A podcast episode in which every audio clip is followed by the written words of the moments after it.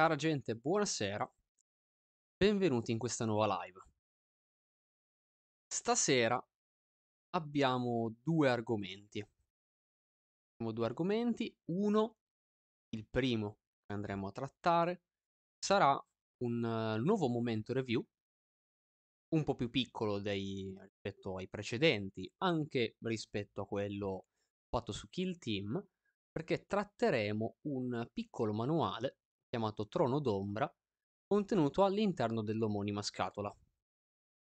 Il secondo argomento che tratteremo, totalmente separato dal momento review, invece sarà il recente annuncio dell'edizione italiana del romanzo Xeno, primo romanzo della, della trilogia di Eisenhorn.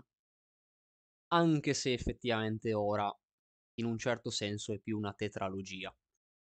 Comunque, Approfitto del, del, diciamo, dei minuti di introduzione prima di inoltrarmi nel, nel momento review per appunto rispondere alla veloce domanda di Fabius che mi chiede appunto ti vorrei chiedere se il prossimo libro annunciato di Ala Nera, cioè Eisenhorn, ci hai messo mano o è stato corretto oppure sarà funestato da, da refusi come i primi due. Allora, ti dico subito ci ho messo mano io, assolutamente, anzi è proprio il motivo per cui io voglio parlare di questo libro stasera, perché devo dire, altrimenti avrei sì, cioè, avrei condiviso l'annuncio con piacere, ma proprio perché ci ho lavorato voglio, voglio appunto parlare di una, di una certa cosa in particolare.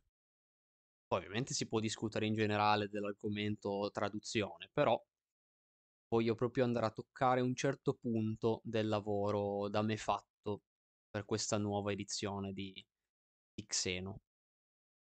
Il primo mar- macro argomento, però, ragazzi, stasera è proprio Trono d'Ombra. Allora, abbandoniamo l'introduzione ed entriamo nel vivo di questo momento review.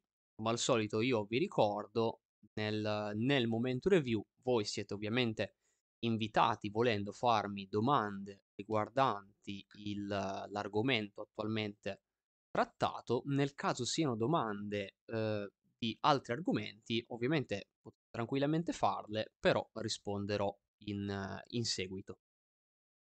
Allora, ovviamente partiamo dal, dall'inizio. Che cos'è Trono d'Ombra? Trono d'Ombra e buonasera ovviamente a tutti, tra l'altro, quelli, le, persone, le persone che stanno arrivando. Trono d'Ombra è il, una scatola che mette in, com- in, combattimento, in guerra, l'Adeptus Custodes e, eh, e i culti Legionoraptor. R- ri buonasera a tutti quelli che stanno arrivando. E ehm, perché questo scontro? Perché eh, perché Custodes contro Culti Regenoraptor? Perché eh, non è la prima volta. Non è la prima volta. Questo manuale ci permette di scoprire una storia in cui i Custodes sulla Terra hanno ricevuto il compito di eh, andare a eliminare un'infestazione proprio di Genoraptor. Tuttavia, tuttavia, non è la prima volta. Infatti, ehm, questa storia ci introduce un problema. Il problema è ovviamente la, infestazione di Genoraptor. Però eh, il mio pensiero era che andassero a toccare un'infestazione già apparsa precedentemente nei manuali. In realtà no. In realtà no. L'infestazione che noi andiamo ad approfondire è totalmente nuova rispetto a ciò che abbiamo visto nei manuali precedenti. Noi infatti vediamo un'infestazione di Genoraptor nella, nella, parte, nella parte polare della Terra. Abbiamo un luogo chiamato Arcologia Veracitum Neglis. Questo luogo è un luogo apparentemente abitato, abitato da formi- ci sono formicai, comunque è normalmente abitato come tutto il resto della Terra. E a un certo punto i Genoraptor vengono scoperti perché la forza dell'Adeptus Arbites locale risponde appunto alla, alla scoperta di questo, di questo pericolo, questo terribile pericolo di un'infestazione Genoraptor. Appunto i Genoraptor rispondono cercando di evitare di essere scoperti. Loro combattono per eliminare queste forze dell'Arbites così da rimanere nascosti, in modo che la loro presenza sul, sul mondo del Trono d'Oro non venga appunto scoperta da tutte le altre difese de- del pianeta e oltre. Riescono a tutti gli effetti ad eliminare praticamente tutti gli arbitrator presenti, ma una singola squadra riesce a sopravvivere per abbastanza tempo, non sopravvive poi viene uccisa anch'essa, ma riesce a sopravvivere per abbastanza tempo da, eh, po- da per poter inviare una comunicazione. Una comunicazione con video annesso che permette di scoprire proprio questa infestazione.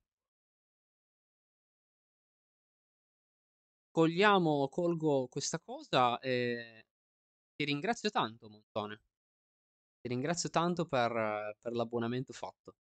Grazie mille, sempre un gran contributo. E quindi, in seguito a questa comunicazione diffusa, ovviamente altre persone la ricevono. La ricevono varie, varie fazioni. La riceve l'Inquisizione, la riceve anche un, uh, un'altra forza di Arbites presente appunto sul pianeta Terra prima che effettivamente il giudice, un giudice del, dell'Arbites riesca a tutti gli effetti a intervenire, a fare minimamente qualcosa, l'Inquisizione si muove ancora più velocemente. L'Inquisizione si muove e in, in questo caso è il sommo inquisitore Icabel Vasmair. Questo sommo inquisitore si muove immediatamente per, eh, per intervenire per intervenire e cercare di eliminare questa minaccia. Per questo motivo raduna i figli Tempestus inquisitoriali con eh, i loro Valchirie, eh, in, prende anche delle forze dell'Adepta Sororitas, prende forze proprio dall'Adeptus Arbites, dalle forze di difesa planetarie, fondamentalmente prende forze da davvero un po' di tutto che si trova, che po' di tutto che quello che gli capita a tiro, di forze che siano capaci di andare in questa arcologia e distruggere, disintegrare questa forza dei Genoraptor. Che cosa rende interessante secondo me questa, questa piccola storia? Eh, secondo me la cosa che subito rende un po' differente magari da altre storie eh, dei Genoraptor è proprio il fatto di non essere pronti. I Genoraptor volevano eh, rimanere segreti, rimanere al, far sì che tutti gli altri rimanessero all'oscuro della loro presenza, eh, non per il semplice ah, sono i Genoraptor, cercano di uccidere quelli che li hanno scoperti. Non solamente per quello, ma anche perché il patriarca, ma anche in generale i cultisti stessi, sanno di non essere pronti all'insurrezione sanno di essere in una situazione in cui è difficile creare un culto su questo pianeta. E la, mh, mhmm, qui abbiamo proprio il dettaglio che ci fa capire come questa, eh, questa infestazione sia successiva a un'altra vista precedentemente nei manuali. Infatti, infatti eh, nel Codex Adeptus Custodes di ottava edizione era già nominata un'infestazione. Nella cronologia, che pur non mostrando esattamente gli anni ha comunque una sequenza di eventi, veniva mostrato un evento che coinvolgeva la schiera terrificante. La schiera terrificante, che ora vi mostro, è dei, uno dei vari rami dell'Adeptus Custodes. La schiera terrificante partecipa al, um, a questa questa purificazione dell'infestazione. Questo culto viene totalmente eliminato ed è però si trova in un altro luogo. Si trova sempre sulla Terra, ma si trova in realtà nella parte del Nord Africa. Il Nord Africa, appunto, è a tutti gli effetti un luogo ben preciso, non è appunto il comune Nord Africa. Il, il Nord Africa è una zona ben precisa, anche se comunque corrisponde molto semplicemente alla zona del Nord Africa. E negli archivi sotterranei del Nord Africa, eh, Africa il capitano generale Traian Valoris conduce questa purificazione.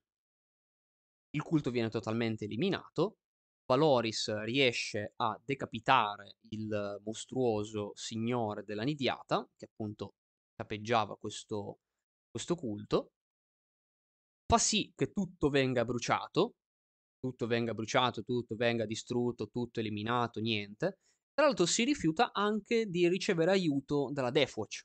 La Deathwatch aveva addirittura offerto il, ehm, cioè, offerto il proprio aiuto, aveva richiesto di poter intervenire tramite appunto dei kill team appositi, ma Valoris rifiuta questa, questa richiesta. Non viene precisato un motivo, forse puramente magari per, poteva essere anche puramente per orgoglio, per un semplice no, siamo sulla Terra, eh, ci siamo noi, ce ne occupiamo noi, voi siete la Deathwatch, agite altrove, ammazzate gli alieni al di fuori, anche se non è detto che sia questo il motivo. Tutto viene distrutto e l'infestazione viene... Sì, beh, tra l'altro al, ai custodes fanno schifo gli Astartes, quindi quello potrebbe anche essere un altro motivo molto valido, a tutti gli effetti. Eh, potrebbe assolutamente essere anche quello o solo quello. E bruciano tutto, ammazzano tutto e, e Valoris si rifiuta anche che tutto ciò venga investigato.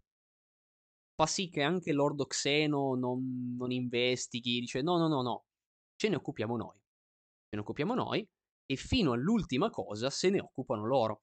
L'ultima cosa che vedono è praticamente un grande dipinto, ovviamente per quanto possa essere la pittura dei culti dei Genoraptor, quindi diciamo gra- siamo a livelli graffiti alla fine, però un grande dipinto su un, su un muro che decora, secondo i Genoraptor, questo muro e che rappresenta un, un nido di, fatto di tanti tentacoli con tante zanne, orrori terribili che emergono dal cuore del Sole per divorare la Terra.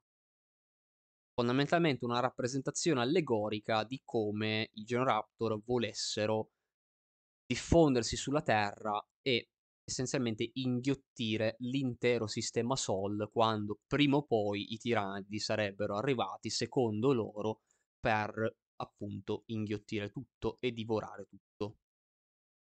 Tutto ciò però viene, viene appunto cancellato, viene bruciato tutto e, e il problema terminato. Cosa c'entra questo con Trono d'Ombra? Da una parte possiamo dire nulla, perché a tutti gli effetti questo è, questo è un altro culto, è da tutt'altra parte, tutt'altro continente, non c'entra nulla, però la cosa curiosa è proprio il fatto che quando vediamo, iniziamo a vedere il punto di vista di Genoraptor, eh, c'è proprio questa, questa presa di coscienza di come cercare di creare un culto sulla Terra sia un'impresa eh, tremendamente difficile, tremendamente complicata, perché già su vari mondi è complicato, magari mondi fortezza, mondi prati- davvero molto sorvegliati.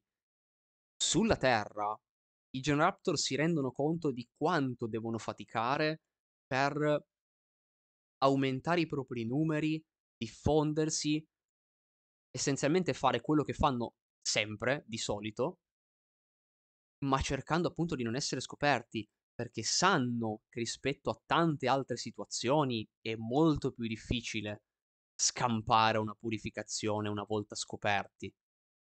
E quindi c'è proprio questo, questo dettaglio di come loro nominino proprio l'altro culto che era stato devastato e purificato e mondato da, ehm, dall'Adeptus Custodes tempo prima. La cosa che però secondo me mette un punto ancor più curioso e ancor più interessante per magari futuri approfondimenti, chissà quando potrebbero arrivare è un altro pezzo di questa frase. I Genoraptor citano quest'altro culto, i Wyrm dell'Ur-Tentacolo, appunto purificati precedentemente, ma poi dice un'altra cosa. Perché dice: sapeva che loro il loro culto non fosse da solo e che anche i Wyrm dell'Ur-Tentacolo e altri nell'ombra stavano affrontando simili sforzi, simili problemi. Quindi non ci sono solo loro 2. Non sappiamo l'entità, non sappiamo la dimensione. Ma secondo questi Genoraptor non ci sono solo loro, non ci sono solo loro e quell'altro purificato precedentemente, ma anche altri da qualche parte sulla Terra. Mhmm, a tutto questo si aggiunge in realtà un'altra cosa. Un'altra cosa proprio di infestazioni di Genoraptor nel sistema Sol in questo caso, non propriamente sulla Terra. Perché sempre nel Codex Adep Adeptus Custodes di ottava viene citata proprio un'altra cosa. In questo caso, mhmm, la schiera terrificante combatte su Tritone. Tritone, una delle lune di Nettuno, ehm, viene appunto, ehm, colpita anch'essa da un'infestazione di Genoraptor. Non abbiamo i dettagli, eh, però una piccola descrizione del custode noto come Callisarian Tristram Dash ci parla proprio di come questo custode abbia partecipato alla purificazione di Tritone e di come quel patriarca di quel culto sia stato ucciso. Quindi anche quel culto è stato eliminato, ma ciò ci dimostra che a quanto pare i Genoraptor sono comunque riusciti ad arrivare anche eh, in altri punti, nel senso non hanno puntato solo e direttamente la Terra, ma a quanto pare stanno cercando un po' di diffondersi nel sistema Sol, un po' come alla fine stanno cercando di diffondersi tante altre fazioni. D'altronde la Terra, come altri posti del sistema Sol, sono colpiti da culti del caos, culti di altre cose, mhmm, corruzioni che a volte non hanno neanche bisogno di avere caos in mezzo e, e tutto ciò. I Genoraptor sono comunque uno dei tanti problemi. Non è. Non c'è da stupirsi in realtà che loro siano in un certo modo riusciti ad arrivare in questo sistema. Tuttavia è interessante vedere proprio come loro si rendano conto di come comunque sia complicato crescere senza essere notati. E questa è una piccola cosa che a me è piaciuta. Poi la, mhmm, la storia continua, diciamo che possiamo in realtà dire parte davvero, eh, con questo, questo inquisitore che raduna appunto tutte le proprie forze, l'inquisitore Vasmair, e si reca presso l'arcologia. Ora, in tutte queste forze, in realtà, inizialmente non vengono citati Custodes e le sorelle del silenzio. Inizialmente cita solo appunto sorelle guerriere, reggimenti di quello, forze dell'altro. Mm, gli artigli dell'imperatore non sono coinvolti all'inizio. E infatti il patriarca sente, percepisce l'arrivo delle forze imperiali. Eh, di per sé non le teme, ma comprende il pericolo. Comprende il pericolo e eh, capisce di dover intervenire in qualche modo. All'inizio considera il fatto di avere una via di fuga, ma allo stesso tempo eh, capisce che forse semplicemente fuggendo verrebbe braccato e non avrebbe forse grandi vie di fuga, nel senso sì, ne ha una fuori dal luogo in cui si trova in quel momento, ma poi quanto ries- riuscirà ad allontanarsi, quanto riuscirà a nascondersi davvero prima di essere trovato. E la situazione appunto peggiora quando le forze imperiali, che all'inizio, certo, combattono, iniziano a purificare questo e quell'altro, quel livello di un formicaio sotterraneo e addirittura ci vengono citati, ehm, dei servoteschi armati che sorvegliano le strade dei formicai, dei vari livelli, proprio per cercare di sorvegliare e individuare qualsiasi, ehm, anche cultista che appunto si sta chiaramente nascondendo in mezzo alla popolazione. Però appunto il patriarca subito non percepisce l'arrivo degli artigli dell'imperatore. Anzi, dopo che le forze imperiali accelerano, nel senso vanno avanti di livello in livello, di strato su strato, ehm, molto velocemente, molto rapidamente. Il il patriarca vede, se percepisce i propri cultisti che muoiono anche in gran numero a un certo punto tutto si arresta. Tutto si arresta e e lui non capisce esattamente perché. Non comprende perché le forze imperiali si siano improvvisamente fermate. Perché che che motivo hanno? Il motivo sta proprio nel fatto che gli artigli dell'imperatore siano intervenuti. Loro arrivano dopo, separatamente, si consultano con con l'inquisitore e poi procedono. E gli artigli dell'imperatore quindi partono per la loro operazione. Qui abbiamo quindi non solo Custodes, anche delle Sorelle del Silenzio, ci vengono un po' presentate, abbiamo qualche nome, ad esempio il campione della il campione della lama, che è il personaggio introdotto nuovo in questa in questa scatola, si chiama Aristotes Carvellan.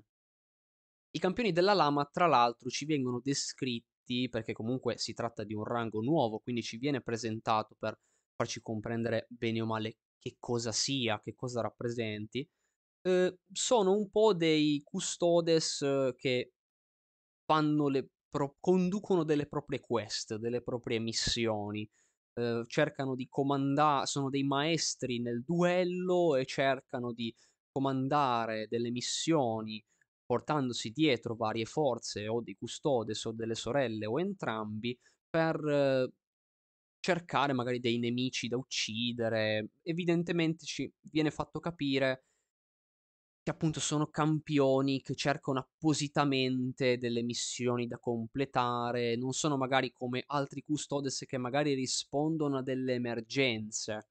Mhmm, mi sembra di aver compreso che la differenza voglia essere quella, quasi una ricerca attiva di problemi da risolvere, di quest da completare. E Aristotes Carvellan quindi interviene subito, si porta un po' di gente dietro. Un po' di gente dietro che appunto ci viene presentato, ognuno con i propri nomi, poi alla fine sono un po' nomi giusto per fare un pochettino di custodes, esattamente, esattamente.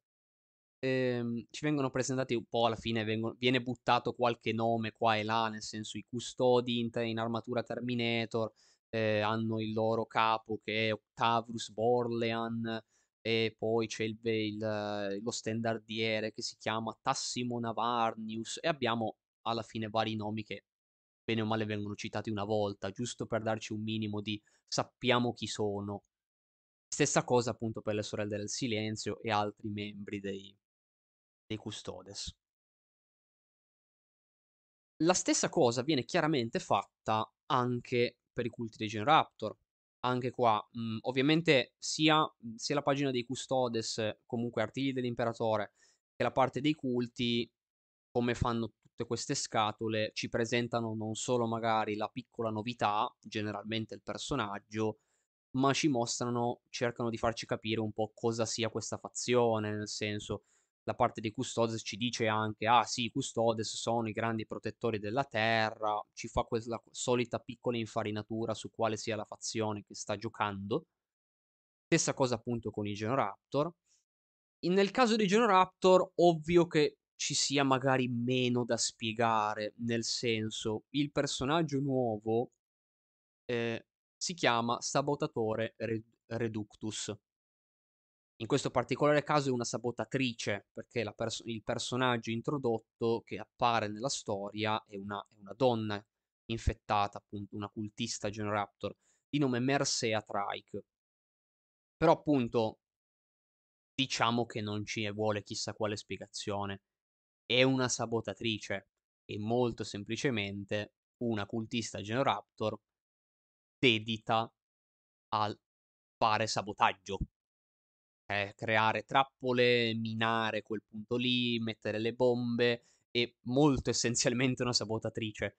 Il campione della lama, bene o male, ti mette un attimino qualche dubbio in più perché vuoi un attimo comprendere, ok, che posto ha nella, nel, tra i custodes, co- cosa fa di particolare rispetto ad altri. La sabotatrice fa la sabotatrice, è proprio scritto nero su bianco in maniera molto semplice e, di- e facile da comprendere. È difficile da fraintendere, in altri modi. Ci viene comunque evidenziato come a quanto pare la sua figura sia comunque piuttosto importante. Mm, non, si- non sappiamo se magari voglia intenderlo come importanza generale, nel senso tra tutti i culti avere i sabotatori sono importanti, o se magari sono sabotatori che sono particolarmente importanti per questo culto. Quello è lasciato un po' all'immaginazione.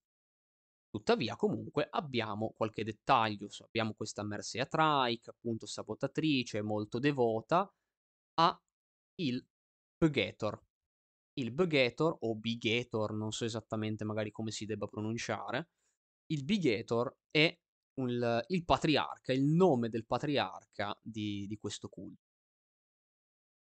Dopo l'inizio di come la, si devono incontrare, dopo una breve presentazione delle fazioni, delle fazioni coinvolte, ci sono quelle pagine che invece ci fanno vedere come si scontrano.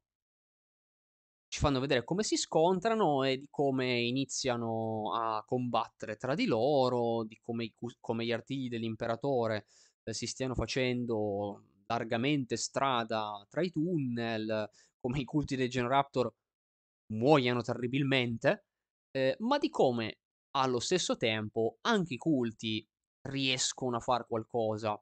Eh, ci viene comunque evidenziato come i culti riescano un po' a, fa- a infliggere qualche perdita. Cioè, i cultisti soliti, non parlando appunto di Magus, Primus o il patriarca stesso, ma i classici cultisti, vedi proprio come ah, riescono a, colpi- a ucciderne uno perché sfiga vuole che un colpo di plasma riesce a centrare il volto di un custode. Se dici per quanto tu possa essere un custodes, se ti vaporizzo la testa, puoi essere un custodes ma muori comunque. Un colpo vagante, se te lo prendi, te lo sei preso, punto. Stessa cosa appunto accade per pochi altri, pochi altri custodes.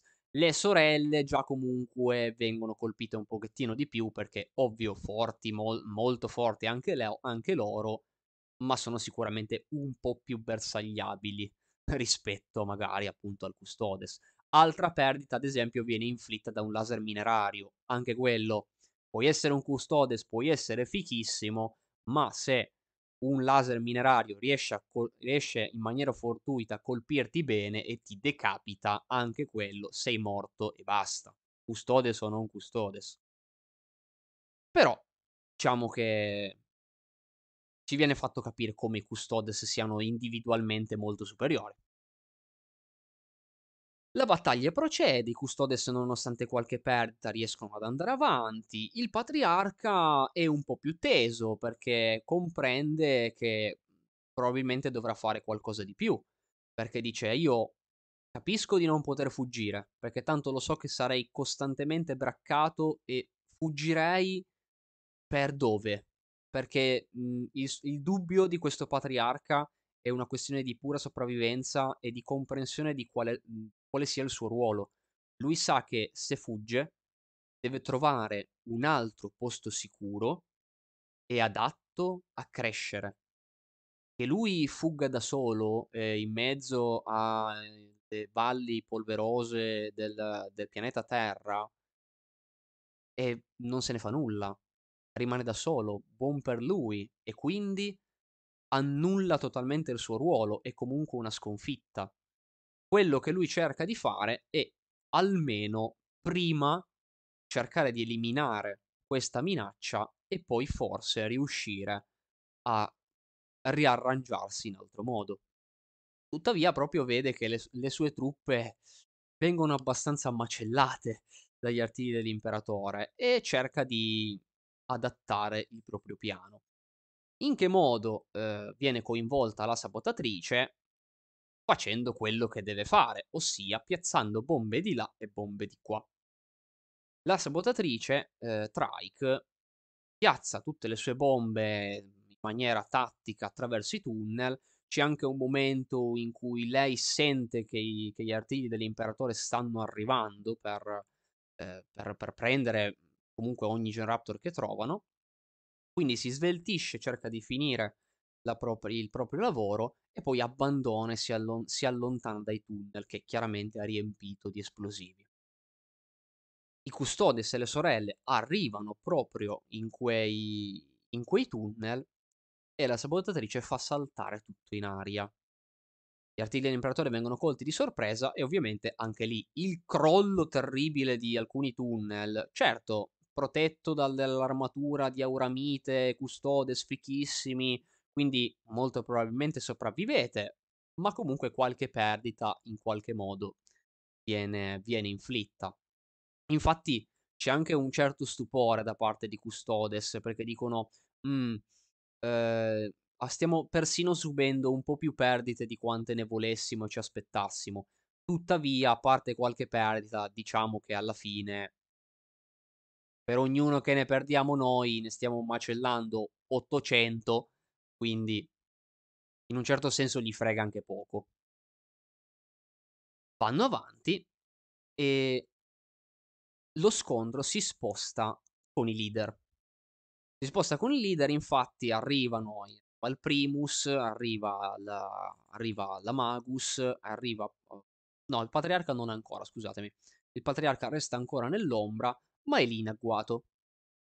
Infatti eh, c'è prima lo, c'è sia un, uno scontro con le altre due figure e poi c'è un e adesso come va avanti?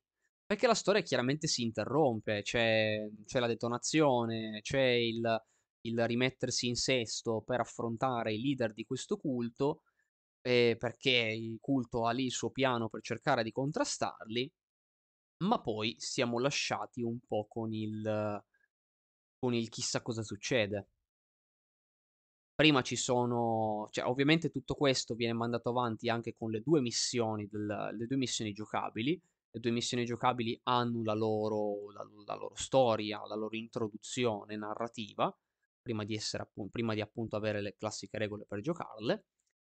E poi c'è un finale, un finale che comunque rimane aperto, ragazzi, eh, perché come è a tutti gli effetti non, non dico tradizione, però ora si usa, eh, un bel po' di scatole vengono lasciate con un finale aperto, mh, ossia un sei tu che evidentemente darai un finale a questa scatola, alla storia di questi due eserciti giocando le tue partite.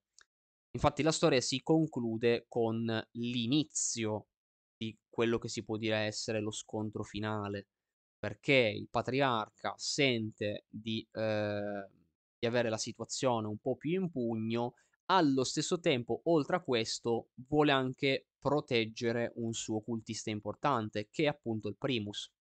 Il Primus è in pericolo, il campione della lama, Aristotes, lo sta praticamente per uccidere, e quindi il patriarca interviene una volta per tutte. Il, um, Aristotes manda una comunicazione a, a tutti gli altri artigli dell'imperatore presenti nella missione tramite Vox dicendo appunto la preda è stata avvistata, muoversi per supportare questo combattimento e dobbiamo terminare tutto, dobbiamo terminare l'operazione. Si conclude così appunto perché la conclusione è un giocati la tua, la, le tue partite e vedi come va a finire. A volte danno una conclusione. Nel senso, ad esempio, con, eh, con Pietà e Dolore, che era quella scatola che aveva accompagnato Zona di Guerra Charadon, un finale era stato dato. Era stato dato. Qui viene lasciato alla tua partita, come altre scatole fondamentalmente. Uhm, io spero che a un certo punto diano una conclusione, perché, mhmm, a me fa piacere che comunque magari quando esce, uhm, te lo lasciano a te, quando esce, ma allo stesso tempo se è un argomento che poi viene ripreso, mi piace mi piacerebbe avere una conclusione. Ora, non so quanto potrebbe avere una conclusione questa scatola precisa, perché Pietà e Dolore era inserita in un contesto legato appunto alla zona di guerra Charadon.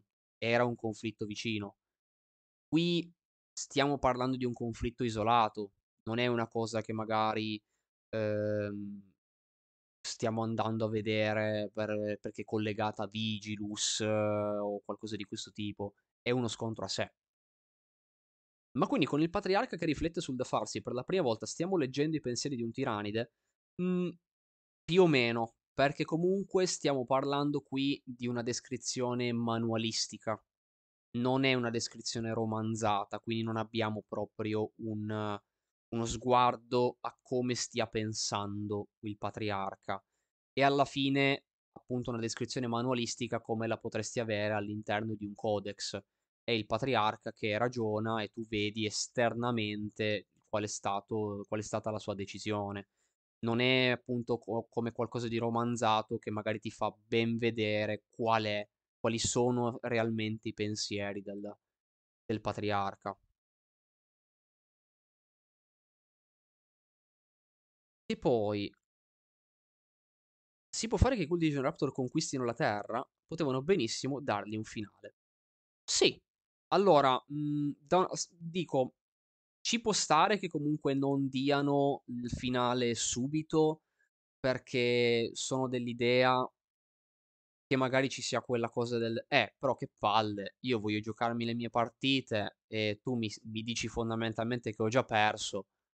Ehm, però dall'altra parte c'è anche l'antitesi del: okay, tante campagne narrative hanno le loro missioni da giocare e tu sai comunque come sono andate quelle battaglie. Tu le ricrei quelle battaglie e magari nella tua partita è andata diversamente e quello che perde tu riesci a farlo vincere, perché la tua partita e potresti ribaltare le sorti della storia. Ehm, quindi diciamo che per queste scatole comprendo comprendo l'obiettivo, comprendo l'idea, però secondo me un finale dopo io lo voglio lo vorrei comunque.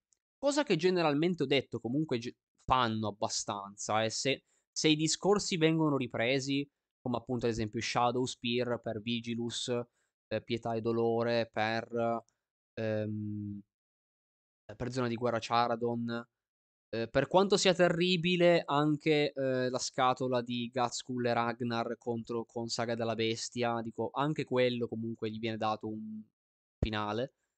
E quindi le se le cose vengono riprese gli danno una continuazione, un come è andata a finire. All'interno della scatola generalmente cercano di tenerlo sul chi va là, sul vedremo. Ammetto che a me io era è venuta quasi la pazza idea di sarebbe figo farlo decidere ai giocatori, però tipo a mo' di sondaggio, a mo' di qualcosa. Allo stesso tempo dipende ovviamente dalle tempistiche con cui tu vuoi far uscire qualcosa di che esce dopo, ehm, che che continua questa storia. Perché appunto questo magari sarebbe ehm, poteva adattarsi a questa cosa, magari fai decidere alla community chi vince. Questa cosa magari la riprendi tra, boh, tra anni ehm, e boh, e te ne puoi abbastanza fregare. Direi abbastanza impossibile. No, beh, allora è un'idea che ovviamente mi è venuta totalmente in mente a caso. Però hanno smesso di fare le campagne mondiali anche perché diciamo che attualmente nel mondo non ehm, non è esattamente, ehm, consigliato sempre andare dalla gente a giocare. Qui siamo in un periodo in cui fare ques mhmm, è già difficile fare i to i tornei, quindi le campagne mondiali è già un po' un po' più utopistico ancora. Hanno smesso di fare le campagne mondiali puramente per quello, altrimenti ormai le facevano ogni anno. Cosa anche piuttosto piacevole. Era anche figo che ormai fossero una cosa una cosa solita, una cosa di ogni anno, che si faceva sempre. Secondo me torneranno, assolutamente.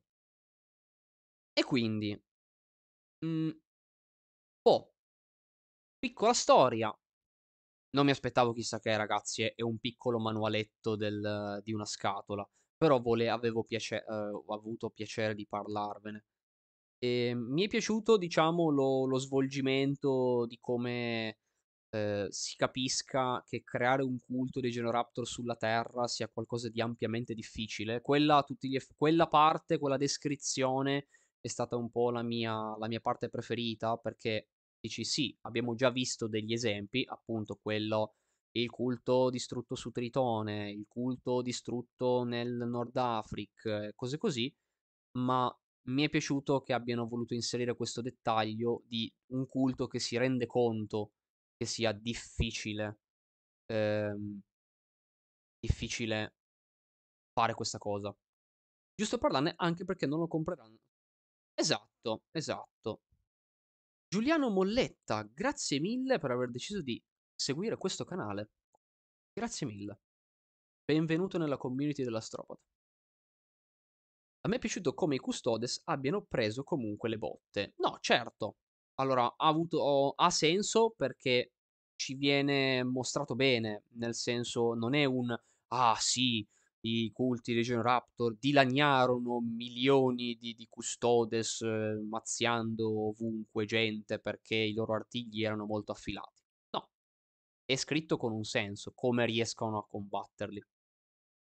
E buonasera, buonasera Lione Samuel, buonasera. Benvenuti. Avere a che fare con i custodes è come dire ti piace vincere facile. Esatto, effettivamente.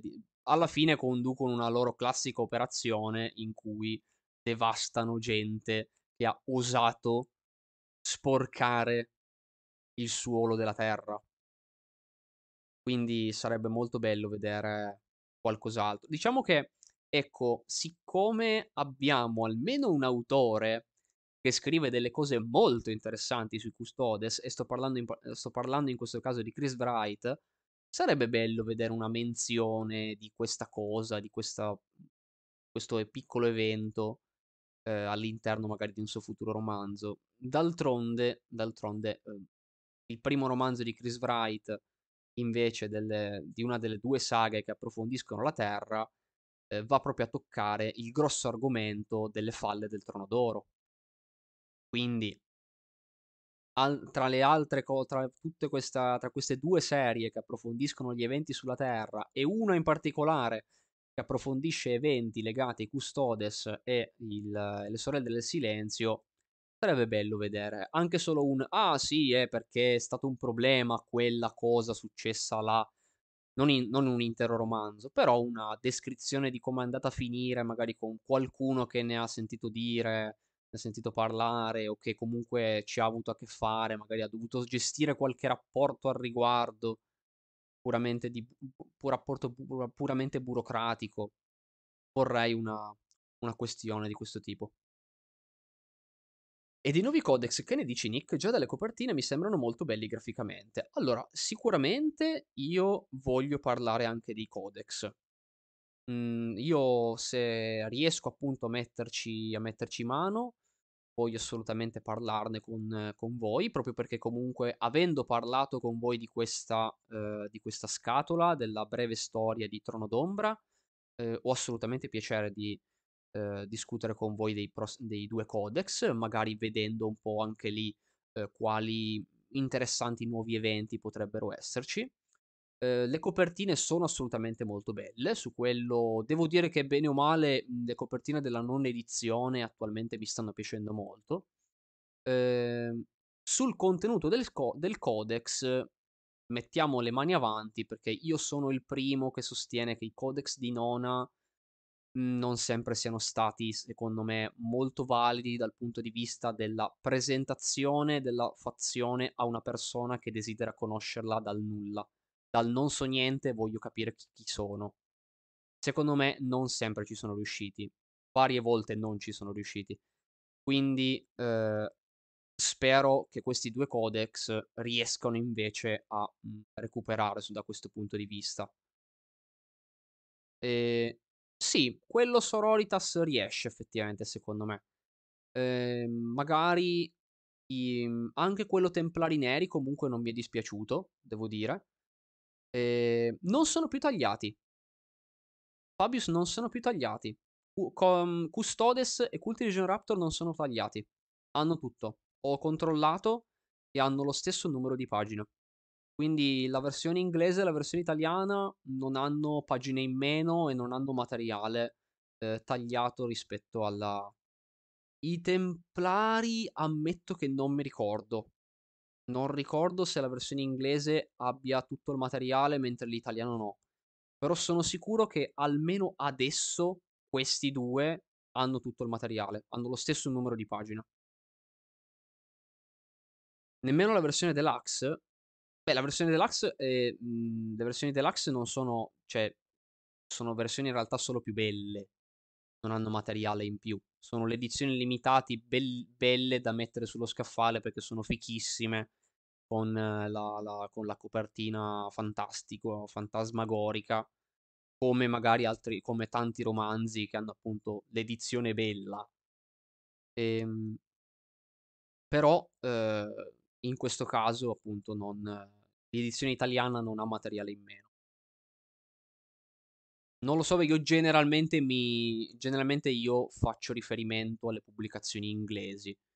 Però. Eh, però appunto verifico queste cose. Que- questa cosa del, del Codex Custodes e Culti Region Raptor era un argomento che avevo discusso in, in chat e l'ero andato a vedere appositamente perché ho detto aspetta fammi controllare perché voglio essere sicuro su se, se ci sia stato un taglio o meno.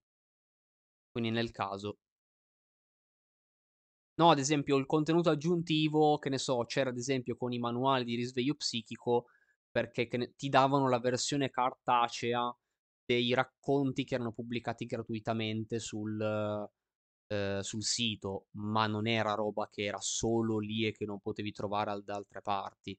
Era puramente dici, va bello, mm, ha, ci hanno messo la versione cartacea dei racconti che altrimenti leggo online. Tutto lì.